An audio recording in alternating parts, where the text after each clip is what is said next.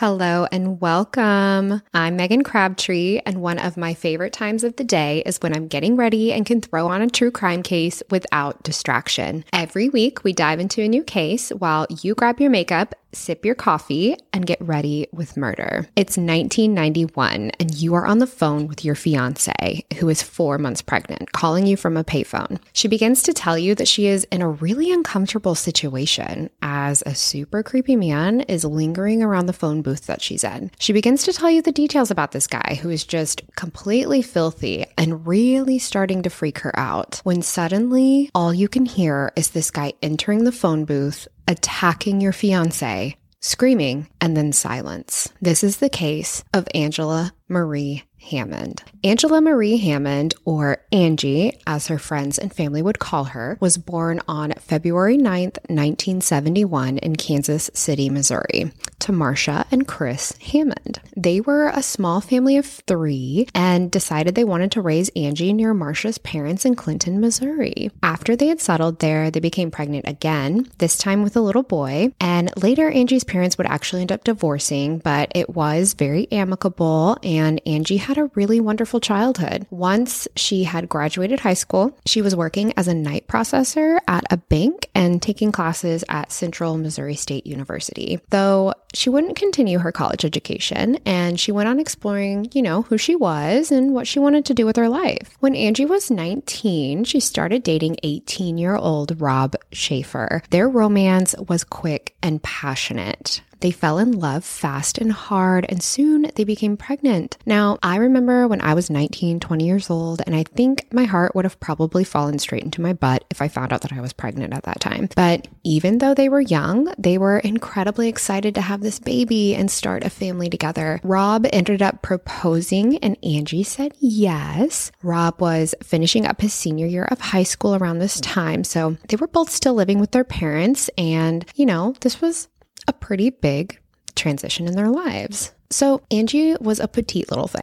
She was four foot 11. She had a perm, like a massive perm that was really in style at the time. And she was super well liked. She had amazing friends, and everyone said that she just had this really infectious smile. Angie's family loved Rob, and the feeling was mutual with Rob's family toward Angie. Everyone overall was just really excited for their futures together. So on April 4th, 1981, Angie and Rob went to a barbecue at Angie's mom's house. So when the barbecue was over, Rob had to head home to babysit his little brother for his mom because remember, he is still in high school at this time and he has parents that he has to listen to.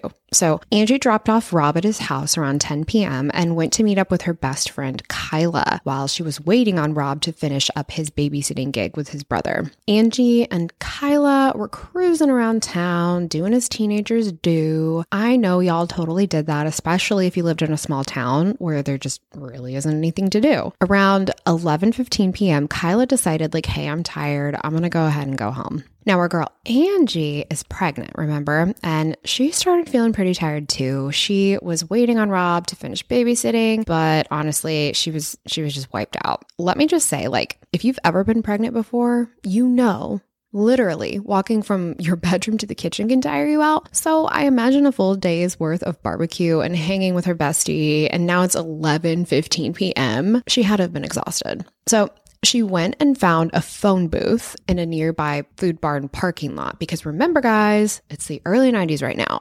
And also, let's just pause for a second because I'm sure you're wondering, like, why would she stop at a payphone to call Rob instead of just going home, giving him a call from there? So, Angie was living with her mom and her mom did not have an actively working phone at the time. So Angie stopped to call Rob from that payphone because she knew there was no way she was going to be able to get a hold of him if she went home, which I get to us is probably a little weird because she would randomly stop at 11:15 to use a payphone and call her fiance, but really if you didn't live when cell phones weren't a thing, that's just how it was. If you wanted to get a message to someone quickly, that's what you had to do. So she went to call Rob and let him know, like, hey, I'm pretty wiped out. I'm going to head home, take a bath, head to bed. He was still babysitting his brother at the time, but their phone call would end up turning into like a 30 minute convo.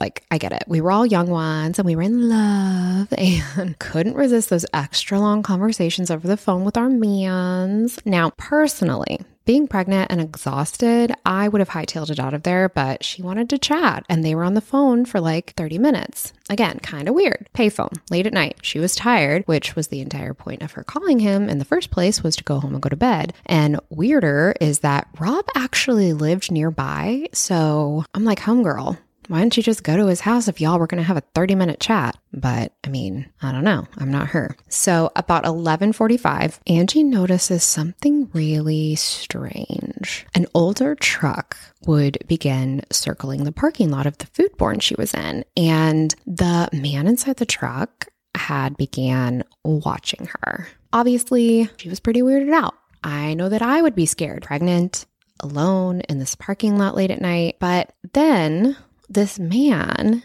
would end up parking near the phone booth. So this guy would end up getting out of his truck and using the phone next to Angie. He would then get back into his truck and use a flashlight to look at something. Angie would go on to describe this flashlight to Rob over the phone because keep in mind, they are still on the line together while all of this is happening. Angie says that this man was clearly looking for something inside of his truck. So Rob told Angie to ask this guy if he needed to use the phone that she was on. They figured maybe the phone that was next to Angie had been out of order. And the man actually replied no, and that he would try again in a minute. So Angie would just resume her conversation with Rob until suddenly Angie would let out a terrifying scream. Rob obviously freaked out. He dropped the phone, ran out of the house to go to her because remember, he knew where she was. She was only down the street from him. She was like seven blocks away. He immediately jumped into his truck to see what in the world is going on. And you guys are never going to believe this next part. So he gets going down the road, right? And in the opposite direction, he sees this truck speeding down the street. And Angie was inside. As this truck is passing Rob, Angie looks out the window and she screams Robbie when she saw him. And he immediately goes into action, right? He throws his car into reverse in order to chase this truck. But when Rob did this, he never fully came to a stop and he ended up completely just like jacking up his transmission. When the truck would make a sharp right suddenly, Rob's car would just stall out and it left him completely hopeless in continuing to pursue this truck. Can you imagine? Can you imagine your girlfriend, your boyfriend, you find them? It's like this moment of they're not going to get away. I'm going to chase them. There's no way this man's going to get away with taking Angie, right? And then your car dies. I mean, I can't even fathom what he was feeling. So, this is now around midnight in the 90s. The no cell phone thing really causes an issue here because Rob, he's just stuck. He can't immediately call 911. There wasn't really a way to with his car stalled out. I mean, he's in the middle of the road, no phone, no way to contact anyone. So Rob would just start heading towards the police station on foot. Now, thank God someone was driving by and saw him, and that person gave him a ride to the police station. Now, they've obviously lost time because of all of this. And Rob, he gets inside the police station and he just starts unloading everything, right? Everything that he knows about this guy that Angie had described over the phone, that he was filthy. He was wearing overalls, he had a beard, and he had glasses. The truck, it was either a late 60s or early 70s Ford F 150 with like a green or yellow color and a white top And he noticed while he was chasing this truck that the back window had a decal of a fish jumping out of water, which that's impressive and super observant considering the shock and adrenaline that had to have been going through his system in those moments, you know? So you would really think that this truck could be easily picked out in a small town, right? It's pretty descriptive. And while decals like this were popular in the 90s, they had a really good description description to go on, you know, the truck and the decal together. But I will say that these decals, so easy to remove. So, I mean, that would probably be like one of my first thoughts if I was the dude. I don't know. So, since it was late at night on a weeknight, there would only be a few police officers available on duty, which would really end up hindering this case because honestly, time was seriously of the essence in finding Angie. I mean, at this point, who knows how far this guy has gotten away with with her? And nobody was on his tail anymore. So, the fact that Rob, I mean, honestly ran into him at all is astonishing, but losing them it's just absolutely devastating to this case. And okay, the thing about this case too is that it was heavily a crime of opportunity, right? Because, okay, remember how I said that Angie usually worked nights at a bank? She had obviously had this evening off, so this wasn't her normal routine at all. It's not like she frequently went and used this phone booth. It really was just totally random that she was there. I mean, could this guy have been casing that store in general, just like waiting for the opportunity? That's kind of my guess because I don't think it had to do with her specifically. So the next day, volunteers would come up with a search crew and begin searching for Angie. They would go all over the highways and towns looking for her to no avail. Obviously, Rob was a part of the search team, but also her ex boyfriend would be 17 year old Bill Barker Over the coming days, investigators would continue to question Rob. I mean, let's get real for a second. His story is wild. It's weird at all that they were on the payphone together when she could have just driven seven blocks to his house. But the fact that he was able to catch up and see the truck with her in it, it is a crazy story. It wasn't difficult, though, to rule him out as a suspect. Obviously, he had a pretty good alibi being home, babysitting his brother, and then, of course, phone records would confirm his story. Investigators would also interview Angie's ex boyfriend, Bill Barker. It's not super clear, but investigators would lean to imply that Rob and Bill had something to do with Angie's disappearance. I honestly don't know why. I think the only reason Bill was questioned at all was because he was her ex boyfriend. I don't know where they came up with this theory. So there's that. Rob and Angie's mother would also be given polygraphs. Um, here's the thing we don't know what those results were. Uh, they were never released, but I am assuming since they didn't make an uproar about it that they probably both passed. So even though Rob's story was just totally wild, later two witnesses would completely confirm his story. They explained that they also saw this unkempt man near the phone booths and Angie's best friend Kyla. Well, she would also confirm the timeline of all of these events. Kyla was 100% with Angie until 11:15 p.m. and Rob made it to the police station around midnight. So there really was no way that Rob could have had anything to do with the disappearance of Angie. I mean, could he really kill and get rid of her body in like 45 minutes? I don't think so. I really don't. So, the next theory would be that Angie's kidnapping was somehow related to two other recent kidnappings. Earlier in January of 91, 42 year old Trudy Darby was working at a convenience store about 70 miles or so away from where Angie was abducted. Around 10 p.m., Trudy would notice two strange guys loitering outside of the store, and she was pretty freaked out. So Trudy would end up calling her son, explaining the situation and that she was getting scared. And he told her to stay put and that he was going to be on his way over. But when he arrived, she would be gone and the building was empty.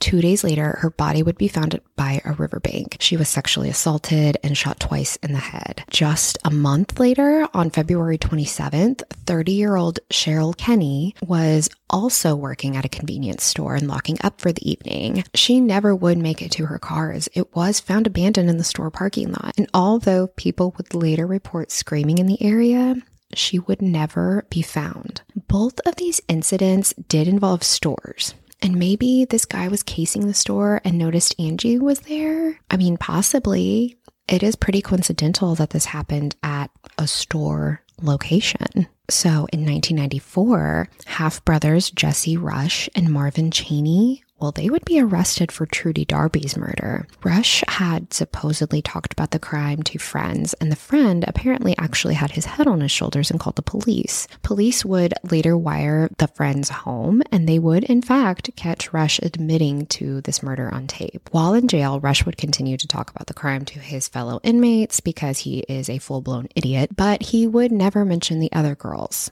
Now, this ding dong, he would be writing letters while he was in prison talking about his part in the murder of Trudy, because he's, like I said, a total idiot. Cheney, his half brother, who was also arrested, originally had an alibi. His wife, who was his alibi, would later recant, and Cheney would go on to plead guilty for Trudy's murder.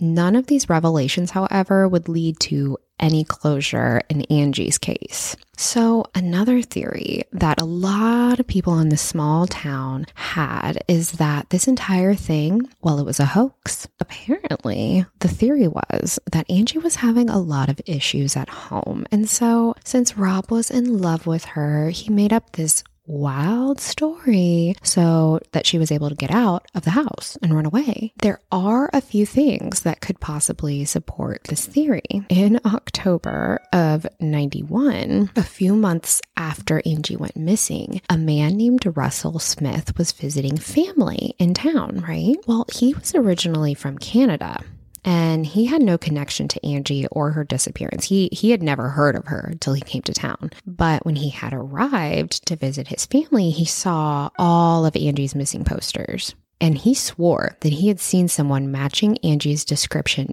getting into a pickup truck in Canada that also matched the OG truck's description. Old Russell was seriously wigged out, so he contacted the police and they did follow through and go to Canada. At this point in the timeline, Angie would have given birth right? Remember, she was four months pregnant. So investigators would go to hospitals and show her photo and say, like, hey, have you seen this girl? She could have possibly given birth recently, but no one ended up recognizing her. So I don't know, y'all. Like, this just doesn't vibe for me. I get like if Rob was helping Angie to get out of a toxic situation, but these two really loved each other. I cannot understand why he wouldn't just go with her. It doesn't make any sense to me. Like, also, she was pregnant with his child. And I can't fathom that he'd be like, Yeah, girl, go ahead and go. Take my baby. Never see you again. It's weird. So they never would find this person that was supposedly in Canada matching Angie's description. A lot of this theory, it just, well, it didn't really add up. There was another offhand rumor mentioned suggesting that Angela was murdered and thrown into a well, like at this old artesian park in Clinton, Missouri, close to the side of a very old water ride. But it's unknown if that was ever explored. I don't know. I mean, it's a theory so I hope it was explored. Angie's case would be featured on Unsolved Mysteries and the Maury Povich Show.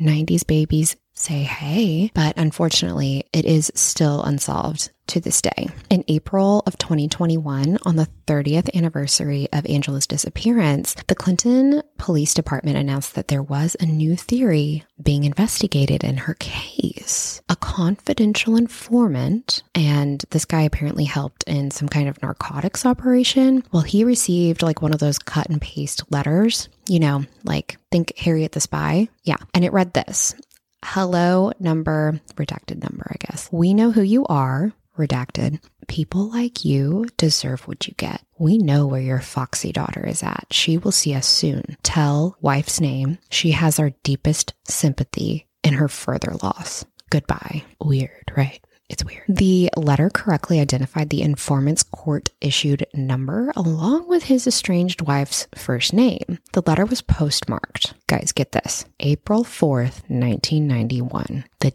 day of Angela's abduction.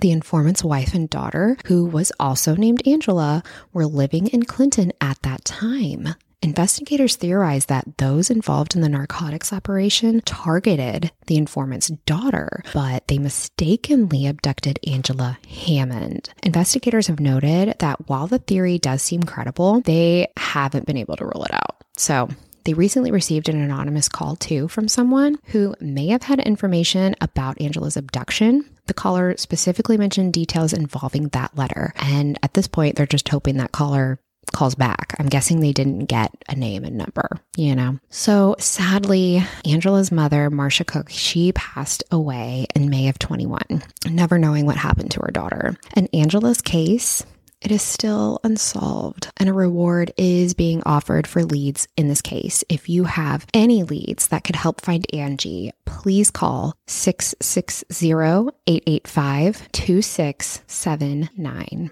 Well, friends, that's the case for today. I hope you enjoyed getting ready with me and that you have the best day ever. Stay aware and stay safe out there. Bye.